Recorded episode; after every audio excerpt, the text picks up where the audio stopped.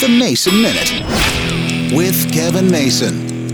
I realize the way we watch television has changed a lot over recent years, and it's all because of the streaming services. But I really think they overdid things over the holiday weekend, where a lot of the channels were running marathons of holiday movies. I know a lot of it was TBS and TNT, but they ran 24 hour straight versions of Elf and Christmas Vacation and Christmas Story, and I know I'm forgetting a few, but a lot of Christmas programming over the Thanksgiving weekend. Now, I understand why they do this. In years past, marathons were kind of left to the days when people weren't really watching. For example, Christmas Story's been running a marathon every Christmas Eve to Christmas Day for decades now. But it looks like we're going to be seeing more of that because, well, we can watch Christmas Story year round now. We can watch any movie, any TV show year round. People aren't watching cable TV or the TV networks quite as much, so they're looking for ways to get people excited. It's easy, it's cheap. How many more times can you watch A Christmas Story, Elf, or even Christmas Vacation? Just a matter of time. For some channels, are 24 hour marathons all the time.